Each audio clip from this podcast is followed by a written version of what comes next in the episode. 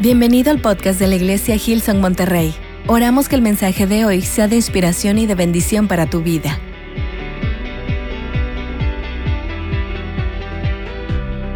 ¿Están listos para recibir la palabra? Esta mañana estoy, estoy muy, muy expectante por lo que Dios quiere hacer en nuestro corazón y como siempre es buenísimo poder conectar con nuestra familia en Monterrey, México.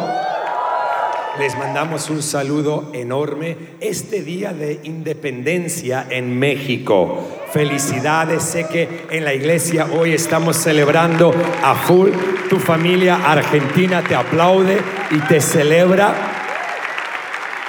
Y asegúrense en el lobby, ahí en el auditorio Pabellón M, que se saquen fotos, tenemos distintas cosas ahí para que marque este día en la iglesia como es Día de Independencia en México. Los queremos un montón y me encanta que hoy a través de la tecnología ambas ciudades están conectadas con lo que yo considero que es un mensaje de Dios para nuestra familia en estos tiempos en los cuales estamos viviendo.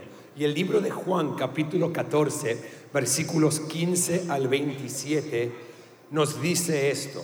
Si ustedes me aman, obedecerán mis mandamientos. Y yo le pediré al Padre, y Él les dará otro consolador para que los acompañe siempre. Digan conmigo en ambas ciudades siempre. Estaba esperando que llegue de México. El Espíritu de verdad a quien el mundo no puede aceptar porque no lo ve ni lo conoce. Pero ustedes sí lo conocen porque vive con ustedes y estará en ustedes, no solamente con, sino que también en nosotros. No los voy a dejar huérfanos, volveré a ustedes. Dentro de poco el mundo ya no me verá más, pero ustedes sí me verán. Y porque yo vivo, también ustedes vivirán. En aquel día ustedes se darán cuenta de que yo estoy en mi Padre y ustedes en mí y yo en ustedes. Ahí está la ventaja de ser una persona de fe. El versículo 20. ¿Quién es el que me ama? El que hace suyos mis mandamientos y los obedece.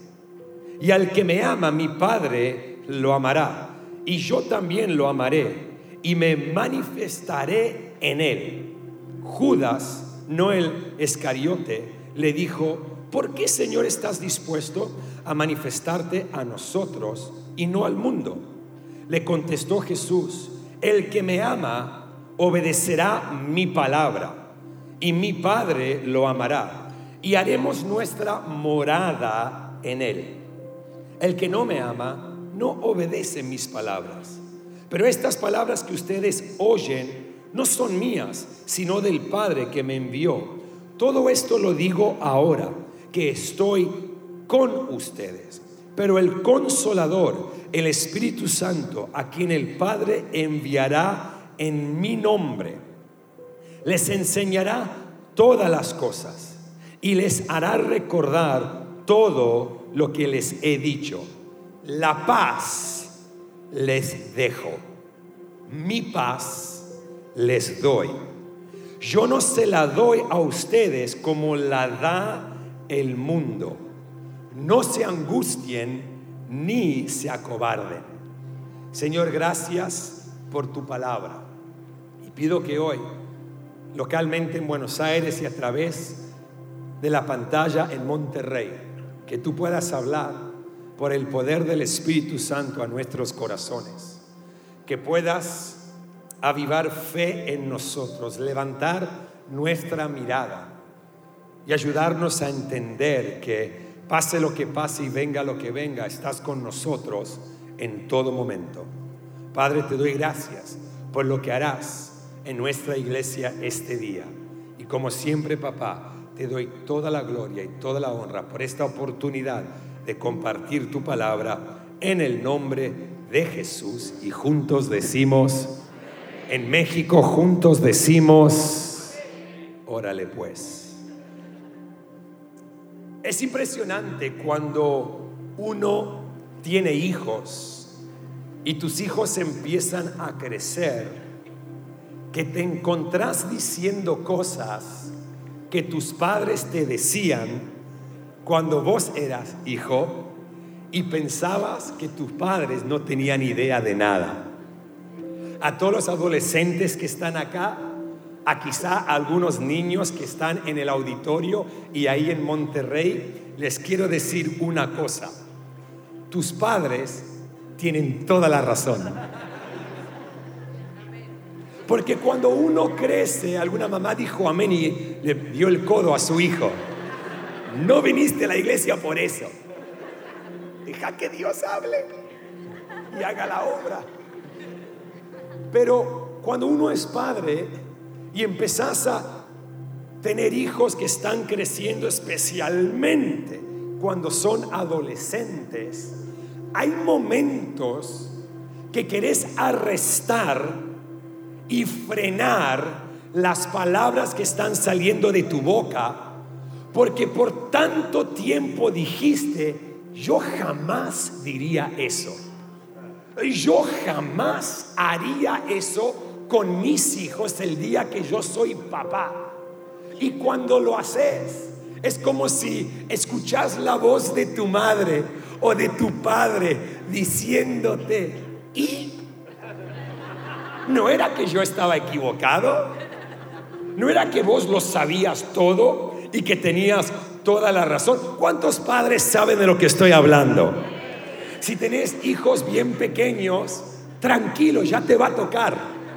Ya te va a tocar. Pero cuando yo era bien chiquitito, mi, mi mamá siempre me dice que yo era como un ángel, me portaba tan bien. No, no, en serio, ¿por qué se ríen? No sean así, por favor. E, es en serio que se los digo. mi esposa puede testificar de esto. Decía amén. Mi mamá, por lo menos a mí me decía, que yo cuando era bien pequeñito e, era un ángel, me portaba bien, escuchaba, que el problema fue cuando entré a la adolescencia, que el demonio que estaba en mí se despertó y ahí entré un periodo largo de rebeldía que literalmente me llevó a mis adicciones. Pero le doy gracias a Dios por esa etapa en mi vida, porque es esa etapa que me trajo a los pies de Cristo. Me han preguntado, ¿qué cambiarías de tu pasado? Y mi respuesta siempre es nada porque todo lo que viví me llevó a los pies de Cristo y eso es lo que transformó mi vida. Pero yo me acuerdo en mi adolescencia cuando yo causaba problemas en casa, cuando yo causaba problemas para mi mis padres con mi rebeldía. Bien seguido, eh, mi mamá me decía, Cris, déjame vivir en paz. ¿Alguna madre acá ha usado eso con sus hijos? ¿Alguna madre o alguna esposa le ha dicho eso a su esposo esta mañana? Señor, perdónanos. Están acá fingiendo que está todo bien, pero en casa, una, eh, una broma, otro mensaje para otro día. Pero mi mamá siempre me decía, déjame vivir en paz. Y ese es el título de mi mensaje del día de hoy. Déjame vivir en paz. ¿Por qué? Porque vivimos en un mundo donde hay tantas cosas, situaciones, también personas, voces que quieren robar nuestra paz. Y como hijos de Dios tenemos que tener esa actitud donde tomamos autoridad sobre esas cosas que están intentando angustiar nuestro corazón, que están intentando apagar nuestra fe, esas cosas o personas o situaciones que están intentando robar nuestra paz. Y, con esa actitud, en Argentina se usa este término, no sé si es así en México, pero tenemos que ser cancheros en esta área, tener, confianza y poder decirle a esas cosas, no, no, déjame vivir en paz porque esas cosas no pueden afectar mi interior. Y hoy tenemos que entender que como hijos de Dios, lo que roba tu paz no es porque tiene más autoridad que vos. Las cosas que roban tu paz es porque vos le das el permiso a que te la robe. Y como hijos de Dios tenemos que tomar responsabilidad por nuestra paz interior. Por eso, este pasaje que acabamos de leer es profundamente importante. ¿Por qué? Porque es el momento en que Jesús elige decirle a sus discípulos que llegará el tiempo que Él físicamente ya no estará con ellos. Cuando estudias este pasaje, teólogos dicen que es la primera despedida de Jesús a sus discípulos. Porque le está contando que el mundo ya no lo va a ver con sus ojos naturales.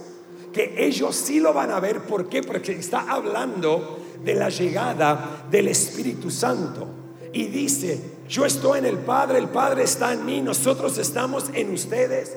Y aunque no esté presente físicamente, estaré con ustedes. Pero Él está preparando los corazones de los discípulos por esa época en la cual Él ya no está con ellos físicamente. Habían caminado con Él por tres años, habían convivido con Él por tres años, vieron milagros, vieron cosas sobrenaturales, vieron cosas poderosas e increíbles y estaban tan emocionados de trabajar en la obra del reino en persona con Cristo Jesús y Él empieza este diálogo, esta conversación donde Él les comunica, llegará el momento que ya no estaré con ustedes, pero tranquilos, vivan conforme a mi palabra, vendrá el consolador el que los va a guiar a toda verdad. Y yo les dejo mi paz. Paz les doy, no como la da el mundo. Y le dice unas cosas súper poderosas para cerrar. No se angustien ni se acobarden. Es súper poderoso. Y tenemos que ver el orden de lo que Jesús les dice a sus discípulos en este pasaje porque es muy importante y es aplicable para nosotros hoy en día. En primer lugar, el versículo 16 al 17 les suelta la promesa del Espíritu Santo. Porque le está diciendo que no esté físicamente, va a venir el Espíritu. Y es más, Él se tenía que ir para que el Espíritu venga. Después en el versículo 20 relata, comunica una verdad tan poderosa que tiene que ser una revelación constante para cada uno de nosotros como personas de fe. Porque Él le dijo a los discípulos y nos dice a nosotros que vivimos en Él. Vivimos en Él. Es tan poderoso eso. Porque antes de que vivamos en Argentina, vivimos en Cristo antes de que vivamos en México, vivimos en Cristo. Nuestra posición está en Cristo. Y es nuestra posición en Cristo que marca la diferencia con nuestra posición en Argentina o en México. Nos dice, vivimos en Él. Después el versículo 23 al 24 nos da como un patrón para vivir. Dice, vamos, obedezcan mis mandamientos, vivan conforme a la palabra, a todo lo que les dije. Y tranquilos, aunque no se acuerden, el Espíritu Santo se lo va a revelar y se lo va a recordar, porque no quedarán solos en, esta, en este mundo y en esta vida, en esta vida. Y tenemos que entender cuál es el mandamiento que Jesús dio, amar a Dios y amar a la gente. Y toda la ley se resume en esos dos principios, en esos dos mandamientos. Y después dice una vez más, que el Espíritu Santo nos va a guiar y termina diciendo, yo les daré paz. Y no se la voy a dar como el mundo te da paz. Porque Jesús nunca prometió una vida libre de desafíos.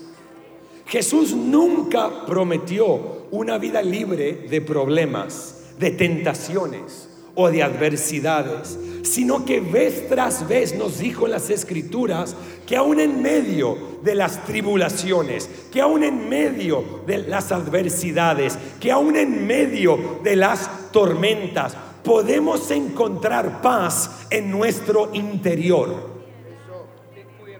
Juan 16, 32 al 33 dice, miren que la hora viene y que ya está aquí en que ustedes serán dispersados y cada uno se irá a su propia casa y a mí me dejarán solo. Sin embargo, solo no estoy, porque el Padre está conmigo. Yo les he dicho estas cosas para que en mí hallen paz. En este mundo afrontarán aflicciones, pero anímense. Yo he vencido al mundo. Tomemos nota de lo que dice Jesús. No dice, pero yo los animo, sino que dice, pero anímense. Voy a probar por acá. Jesús nos no dijo, en este mundo afrontarán tribulaciones, pero tranquilos, los voy a animar. Sino que dijo, anímense. E, e, e, es una decisión propia. Es una responsabilidad que Él pone sobre nuestros hombros. No, no, anímense ustedes mismos. ¿Por qué? Porque yo he vencido al mundo.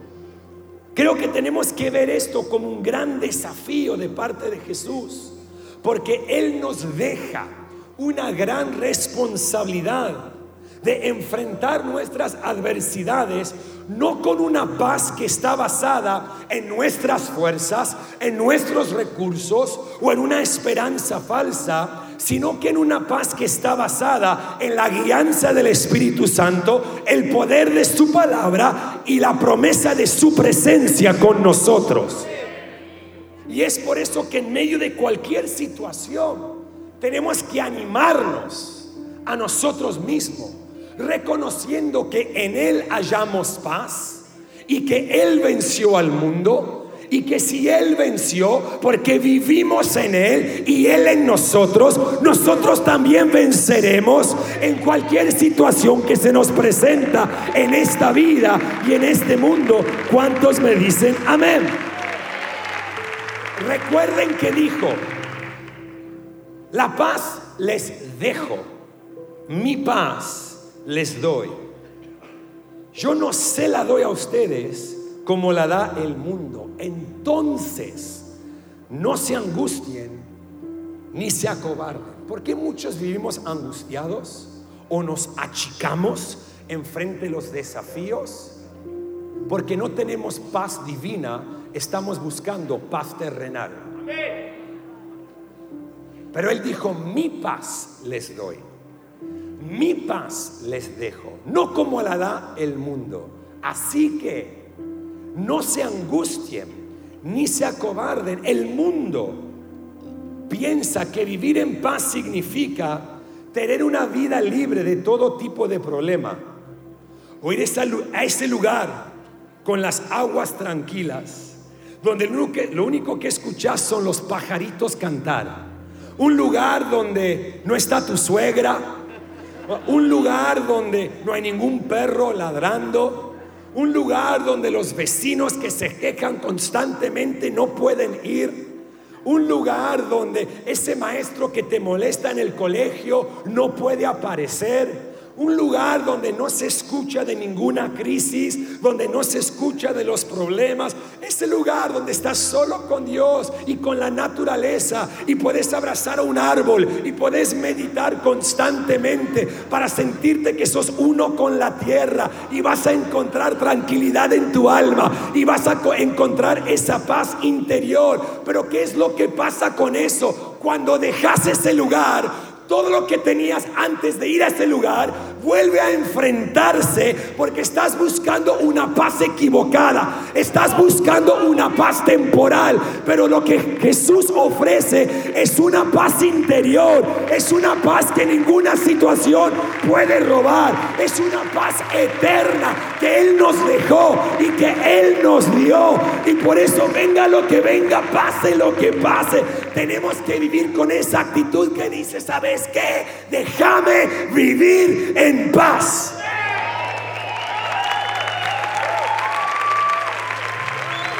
No encontremos. Yo no tengo que ir de vacaciones para encontrar paz. Yo voy en paz a mis vacaciones.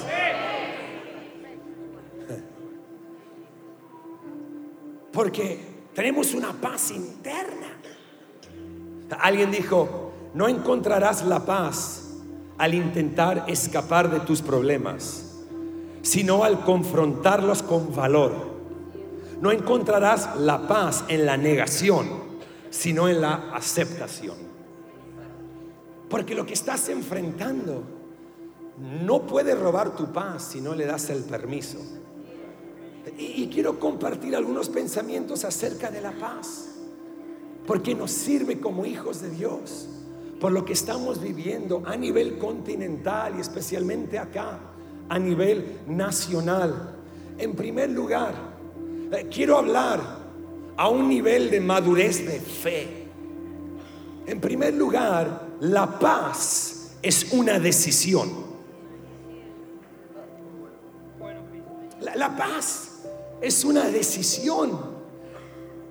En Juan 14, 27 el pasaje que comenzamos leyendo en este mensaje dice, terminó diciendo, no se angustien ni se acobarden. En otras palabras, el no angustiarte es una decisión. E, e, e, el no vivir con temor, el no achicarte en medio de situaciones adversas es, es una decisión. Porque Él nos prometió que nos dejaba la paz y que nos entregaba la paz, no como la da este mundo. La paz es una decisión y requiere madurez de fe. Hace 10 días atrás yo estaba volviendo a Buenos Aires desde Monterrey. Estuve en nuestra iglesia en Monterrey para el domingo, después noche ADN y el miércoles ya volvía para Buenos Aires y cuando llegué Volé de Monterrey a Ciudad de México para hacer mi conexión en Buenos Aires y cuando estoy por embarcar el vuelo, para salir del país tenés que entregar un, papel de inmigración que te dan cuando llegas al país. Y sin ese papel no te dejan embarcar tu vuelo. Y entonces yo estoy por entrar, era el primero en la fila, porque me posiciono constantemente y era el primero en la fila y por, mis millas y eso iba a embarcar primero y me, dicen, eh, eh, eh, allá lo dicen la, forma inmigratoria. Y yo, ah, no, está con el ticket, ¿no? ¿A dónde hice con el papel?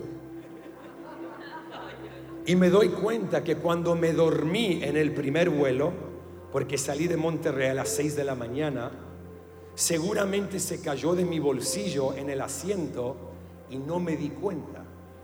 Me levanté y me fui y me dicen, perdón Señor, pero no puedes embarcar el vuelo. Pero tenés tiempo para resolverlo.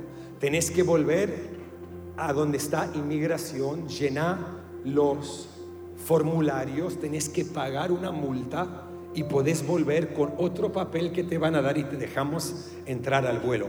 Perfecto, ahí empecé a correr, porque yo estaba en una punta extrema del aeropuerto, inmigración estaba al otro extremo del aeropuerto y yo empiezo a correr con mi valijita de mano, con mi mochila, son las, son las 9 de la mañana, estoy corriendo con todo. Cuando llego ahí le digo al Señor detrás del mostrador, mira, me pasó esto. Me dice, no hay ningún problema, te voy a ayudar a llenar los formularios, tenés tiempo aquí tenés el recibo, necesito que vayas a pagar esto en el banco que está a 100 metros de acá. Perfecto, salgo corriendo para ir al banco y voy al banco y la señora me dice, ok, son 550 pesos mexicanos, que son unos 27 dólares. Digo, perfecto, aquí tienes mi tarjeta. Me dice, ay no, perdón, solo efectivo.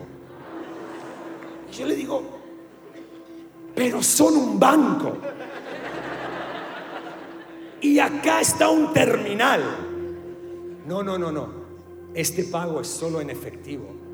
Puedes ir a los cajeros que están en el otro hall entonces yo salgo de ahí corriendo para donde están los cajeros y voy al cajero y pruebo una tarjeta, no me funciona. Pruebo mi tarjeta australiana, no me funciona. Pruebo una tarjeta corporativa que tengo de Australia, no me funciona. Las tarjetas argentinas ni la aceptaba el, el cajero. Y entonces, y entonces... Aquí saben de lo que estoy hablando. Entonces digo, no puedo acceder al dinero en mi cuenta para sacar 27 dólares, 550 pesos mexicanos. Y entonces voy a la mesa de cambio para que, ok, voy ahí, con mi tarjeta me la pueden pasar y me van a dar los 550 pesos. Voy al costo de cambio y le digo, necesito 550 pesos aquí. Ah, no, no, solo, cambiamos efectivo. Sos un lugar de cambio. Sí, sí, sí, pero es nuestra póliza, solo, solo cambiamos efectivo. Dios bendiga las pólizas en el aeropuerto mexicano. Ok, una opción más. Voy al mostrador donde está la oficina de Aeroméxico y mi membresía con Aeroméxico, obviamente por ir y venir de la iglesia, es la más alta que existe. Le digo, mira, soy, soy un, un viajador frecuente, mi nivel es titanio, esto es lo que me pasa, podés sacar de mi tarjeta 550 pesos y me das el efectivo por el amor de Dios que voy a perder mi vuelo, mi esposa no puede caminar, está en Argentina, es más, no solamente no puede caminar, yo necesito abrazarla, me podés y me dice la señora, perdón señor, no, no puedo hacer nada. Le digo, ¿en serio? Soy, soy titanio. Y entonces le digo, a la chica que está detrás del mostrador, ¿me puedes prestar 550 pesos? Dame tu cuenta bancaria, te devuelvo el doble. Necesito volver a mi casa. Extraño mi familia, mi perro. Y me dice, perdón Señor, no puedo.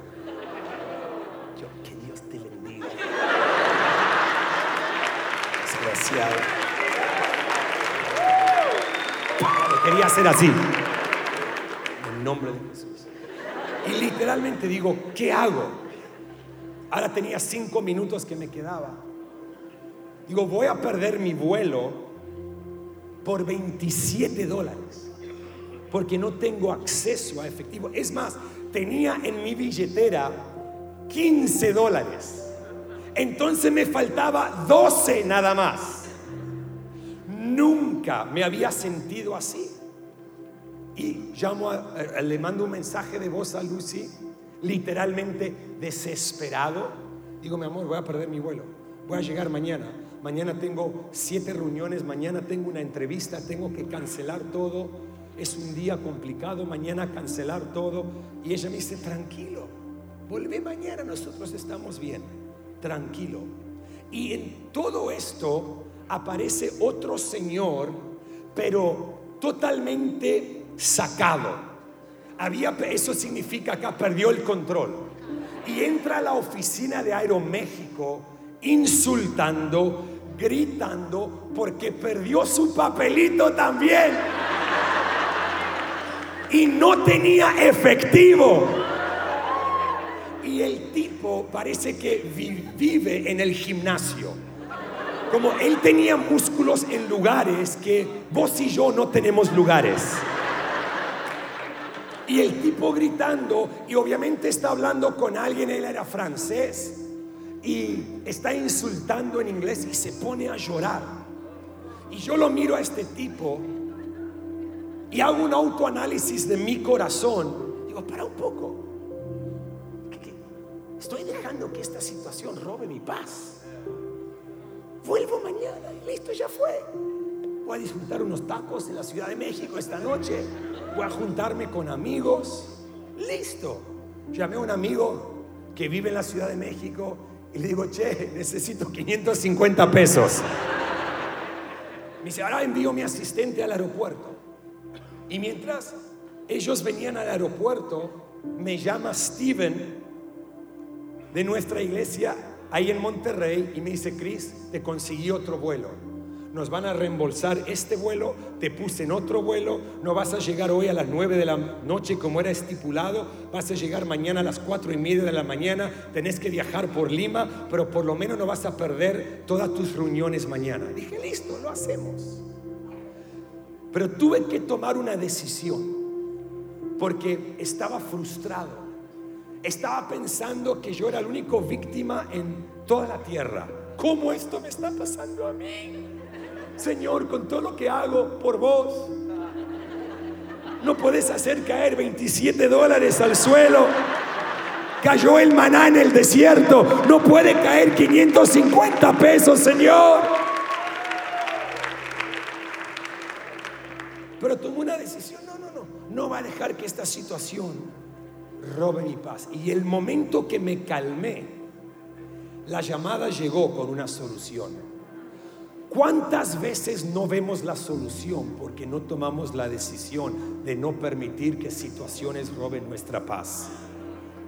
La paz es una decisión porque Jesús dijo, no se angustien. Les quiero mostrar un video que se viralizó esta semana de un robo en los Estados Unidos.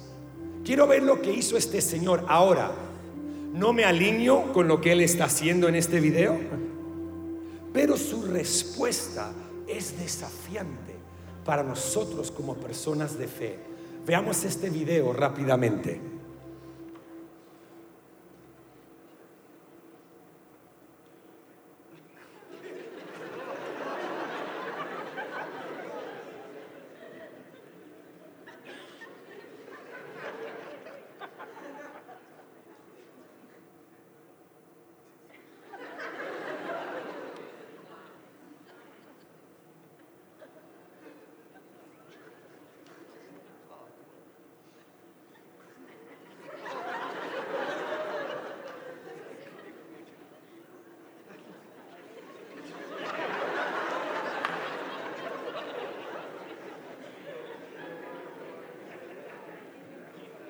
El tipo tranquilo.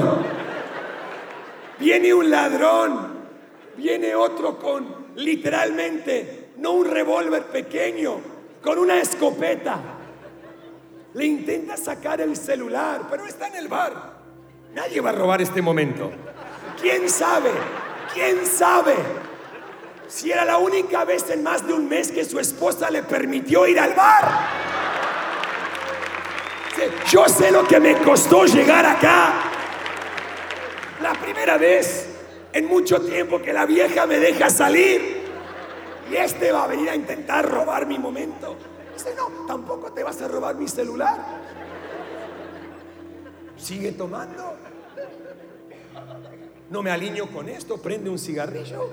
Dice, tranquilo. Si una persona que quizá no conoce a Cristo, responde así. ¿Cómo respondemos nosotros cuando el que viene a matar, a robar y destruir, viene a golpear sobre la puerta de nuestra vida? La paz es una decisión. En segundo lugar, la paz requiere confianza. La paz requiere confianza. Filipenses 4, 6 al 7 dice, no se inquieten por nada, más bien en toda ocasión, con oración y ruego, presenten sus peticiones a Dios y denles gracias. Y la paz de Dios, que sobrepasa todo entendimiento, cuidará sus corazones y sus pensamientos en Cristo Jesús. La paz de Dios, que sobrepasa todo entendimiento. Porque cuando se levantan las tormentas, lo primero que es cuestionado en nuestras vidas es nuestra confianza en Dios. Pero la paz requiere confianza. Por eso tenemos que recordar el salmo más famoso que existe en todo el mundo, que dice, el Señor es mi pastor. Nada. Acá en Argentina, con la crisis que estamos viviendo, nada me faltará. En verdes pastos me hace descansar. Junto a tranquilas aguas me conduce, me guía.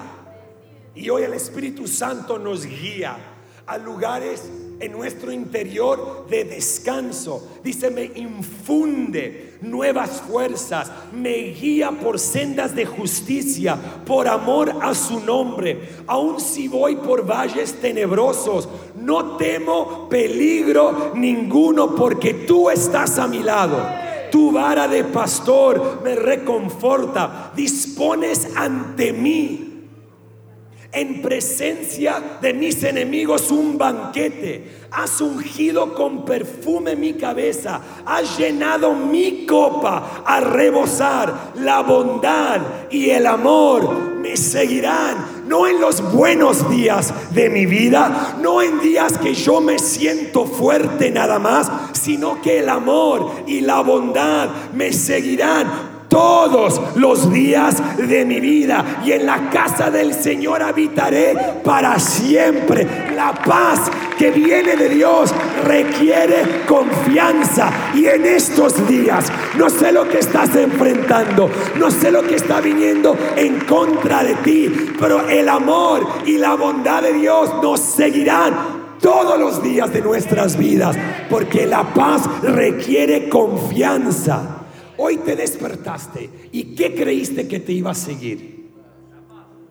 La miseria, la crisis, esa adversidad es lo que enfrentas, pero lo que te sigue es la bondad y la fidelidad de Dios es tu sombra constante. Aun cuando llueve, tenés una sombra de bondad y de amor que te sigue en todo momento. Pero esa paz interior requiere confianza en un Dios que nunca te dejará, en un Dios que jamás te va a abandonar. Confianza en Dios, no en los hombres, no en instituciones, no en economías Confianza en Dios. Yo me despierto cada mañana y tengo dos amigos a mi lado que están esperando a que me cambie para seguirme. Y es la bondad y el amor de Dios. Y eso en mí despierta confianza y pone paz en mi corazón de que Dios está conmigo. Venga lo que venga. Y como hijo de Dios, me rehuso a vivir como víctima. Me rehuso a pensar de manera pequeña. Me rehuso a orar de manera pequeña. Me rehuso a vivir de manera pequeña. Porque tengo confianza en un Dios que en todo momento está a mi lado. ¿Cuántos me dicen amén? La paz requiere confianza. Y en tercer lugar, escúchenme bien. En tercer lugar, la paz no es una emoción es una persona. Isaías 9:10 profetizando del nacimiento del rey. Porque nos ha nacido un niño, se nos ha concedido un hijo, la soberanía reposará sobre sus hombros. Y se le darán estos nombres, consejero admirable, Dios fuerte, Padre eterno, príncipe de paz. La paz no es una emoción, la paz es una persona. Por eso Jesús, acostado, durmiendo en un barco, en medio de una tormenta, cuando los discípulos lo despiertan, creyendo que van a morir, que se van a ahogar, en Mateo 8, 23 al 27, se pone de pie cuando lo despertaron va al frente del barco y le habla a la tribulación, le habla a la tormenta, le habla a la circunstancia, le habla a lo que estaba intentando robar la fe de los discípulos, a lo que estaba intentando apagar la pasión de los discípulos y le habló a los vientos, reprendió a la tormenta y dice, de repente hubo una gran calma. Los discípulos tenían una emoción negativa sin darse cuenta que tenían el príncipe de paz en su barco. De repente hubo una gran calma porque el viento y las olas lo obedecieron. Mi amigo, yo no siento paz. Yo tengo paz porque yo tengo a Cristo. La paz no es una emoción, la paz es una persona la persona que abre el mar rojo para que cruces en tierra cerca, la persona que aparece en el horno de fuego cuando las llamas están intentando quemarte, la persona que le cierra la boca del león en el foz de los leones, la persona que vació la tumba, venció a la muerte, derrotó el pecado y ganó la victoria por toda la eternidad. Yo no siento paz, yo tengo paz, porque paz se llama Cristo Jesús, Rey de Reyes. Gracias por escucharnos hoy. Si quieres visitarnos en una de nuestras reuniones de domingo, puedes buscar toda nuestra información en hilson.com diagonal Monterrey.